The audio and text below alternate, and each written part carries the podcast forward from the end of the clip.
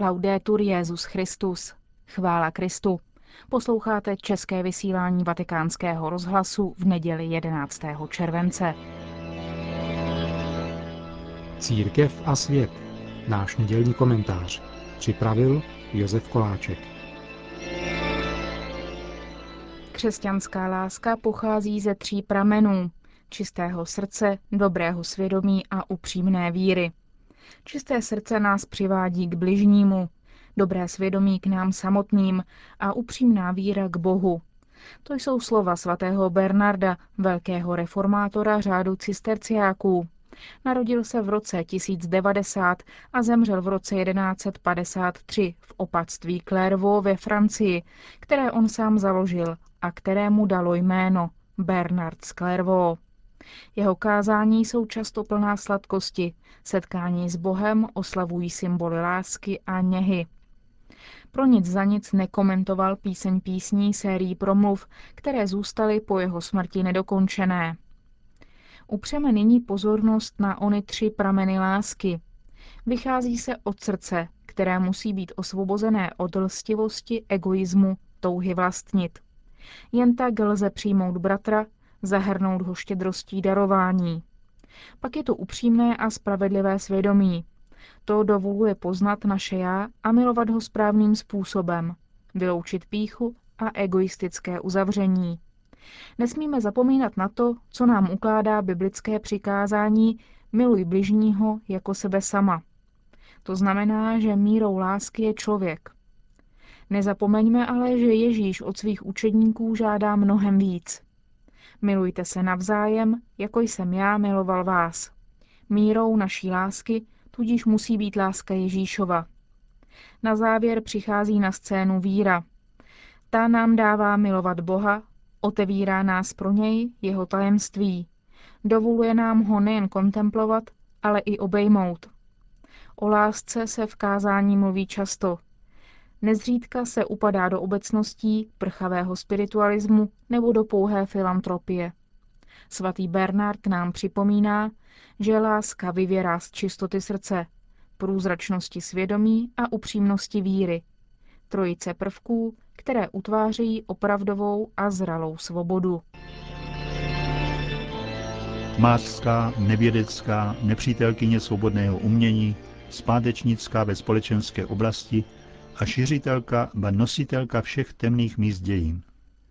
Při četbě nejen českých novinových článků i tzv. komentářů odborníků na religionistiku nebo při poslechu nějaké televizní debaty, ale i v tzv. objektivních spravodajstvích by se zdálo, že katolické církvi chybí už jen nálepka totalitního režimu.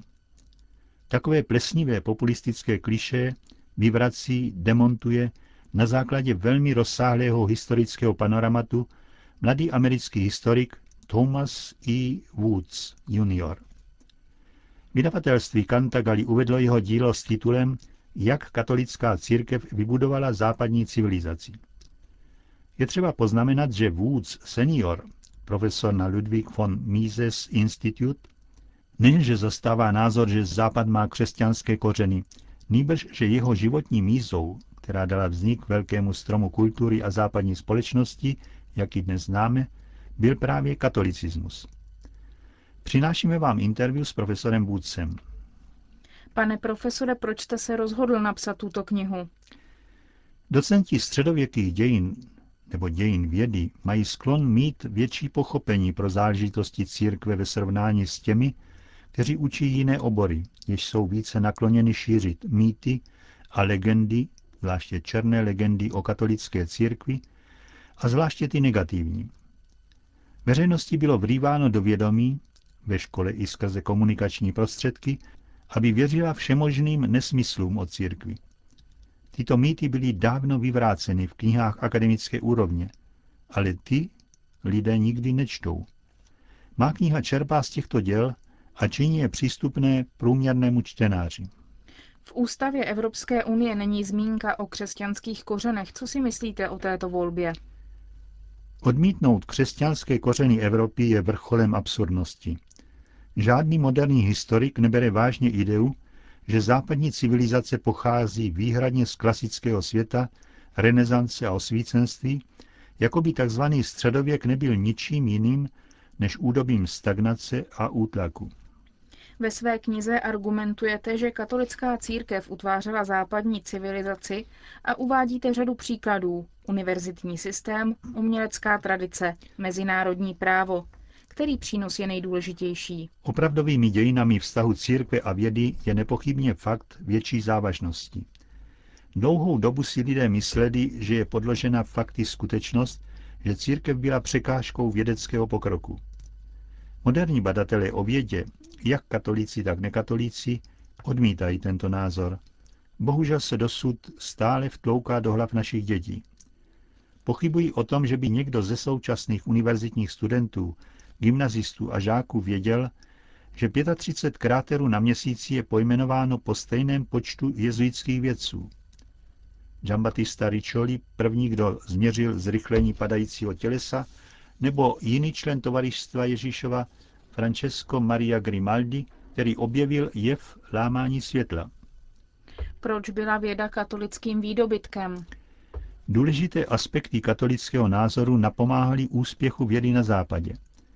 Vědecká metoda nemůže fungovat bez experimentů, které se dají opakovat a k tomu může docházet jen ve spořádaném vesmíru. Nemohu-li očekávat, že dosáhnu téhož výsledku za týchž podmínek, pak je nemožné dělat vědu. Idea spořádaného vesmíru podle vyhraněných přírodních zákonů vznikla na křesťanském západu, protože boží řád byl považován za znamení jeho dobroty. Svatý Anselm nebyl jediný mezi teology, který rozlišoval mezi absolutní potencí Boha a jeho spořádanou potencí. Jinými slovy, přestože Bůh vlastní skutečnou moc ovládat vesmír svévolným způsobem, nechtěl vykonávat takovou moc proto, že to nebylo přiměřené jeho přirozenosti. Důvěra ve výstavu vesmíru spojená s faktem víry, že ji lze pochopit kvantitativní cestou, jak to tvrdí kniha Moudrosti, 11. kapitola 21. verš, ty můžeš vždycky prosadit svou svrchovanou moc a síle tvé paže nikdo neodolá, jeden z veršů, který byl nejčastěji citován ve středověku. Vytvořila intelektuální kontext, v němž se mohla zrodit věda na západě. Historik náboženství Filip Jenkins zastává názor, že protikatolicismus je poslední předsudek, který je dnes přijatelný. Proč je tomu tak? Někteří západní intelektuálové a známé osobnosti nenávidí katolickou církev, protože jim vytýká nemravný způsob života. Jiní až zoufale věří na osvícenský mýtus, podle něhož všechny formy pokroku pocházejí od laicistů, kteří bojovali proti církvi. Za našich dnů jsou katolíci považováni za hlupáky, pověrčivce a slabochy, protože potřebují svou úzkoprsou víru v Boha, aby se sami utěšovali. Idea, že někdo může katolické zásady podložit a hájit filozofickými důvody, je prostě ignorována. A k tomu dochází navzdory existenci plodného vztahu mezi vírou a rozumem v rozsáhlém údobí dějin církve. Anselm a Tomáš Akvinský například kladli neustále filozofické a teologické otázky a velmi často nasazovali rozum, aby došli ke svým závěrům.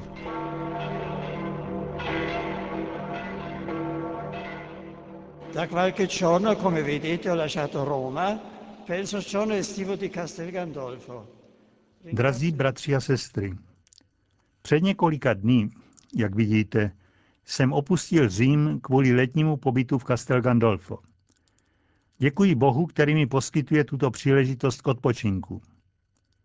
Na drahé občany tohoto krásného města, kam se vždycky rád vracím, se obracím svým srdečným pozdravem. Evangelium této neděle začíná otázkou, kterou znalec zákona klade Ježíšovi. Co mám dělat, abych dostal věčný život? Protože pán ví, že je odborníkem na písmo svaté, vybízí onoho muže, aby si dal odpověď sám. A on ji také dokonale formuluje a cituje dvě hlavní přikázání. Milovat Boha z celého srdce, z celé mysli a všemi silami a milovat bližního jako sebe sama. Tehdy znalec zákona, téměř aby se ospravedlnil, žádá, Kdo je můj blížní? Tentokrát odpovídá Ježíš proslulým podobenstvím o dobrém Samaritánovi, aby poukázal na to, že je na nás, abychom se stali blížními každého, kdo potřebuje pomoc. Samaritán totiž vezme na sebe starost o postiženého, neznámého, kterého bandité zanechali polomrtvého na cestě. Zatímco kněz a levita přešli nevšímavě kolem, snad si myslí, že dotyk z krví, jak hlásalo jedno přikázání starého zákona, je učinil nečistými. Podobenství nás tedy má přivést k tomu, abychom změnili svou mentalitu podle Kristovy logiky, která je logikou lásky. Bůh je láska a uctívat ho znamená sloužit bratřím upřímnou a velkodušnou láskou. Toto evangelijní vyprávění nabízí kritérium míry, totiž univerzalitu lásky, která se obrací k potřebnému, kterého jsme náhodou potkali, ať je to kdokoliv. Vedle tohoto univerzálního pravidla je také specifický církevní požadavek, že v samé církvi, nakolik je rodina, žádný člen nesmí trpět, protože je v nouzi. Program křesťana přijatý z Ježíšova učení je srdce, které vidí, kde je zapotřebí lásky a jedná podle toho. Cari amici, desidero oggi anche ricordare che oggi la Chiesa fa memoria di San Benedetto di Norcia.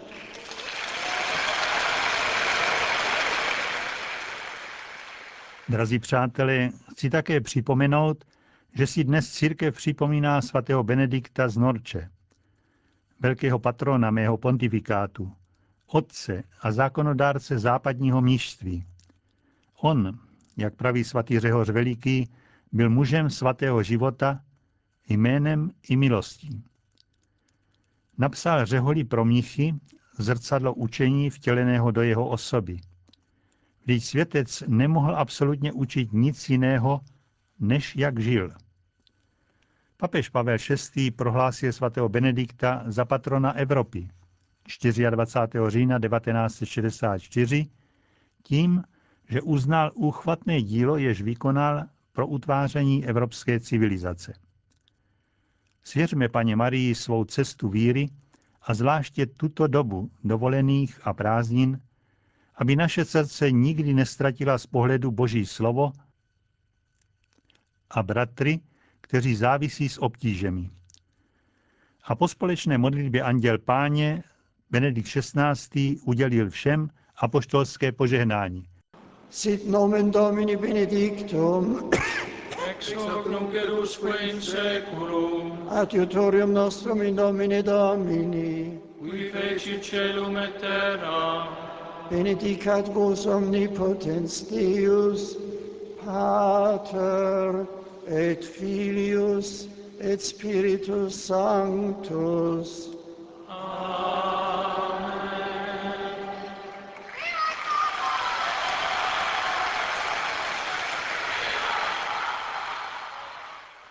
Na to pak zvláště pozdravil francouzské anglické poutníky, v pozdravu německým poutníkům zvláště zmínil účastníky veřejné manifestace Německo pro papeže, která se konala dnes v Mnichově a v Kolíně nad Rýnem. Na to pozdravil i španělské poutníky a slovenské. Zakončil pak pozdraví polským a italským poutníkům, kteří přišli do Castel Gandolfa na setkání s Benediktem XVI.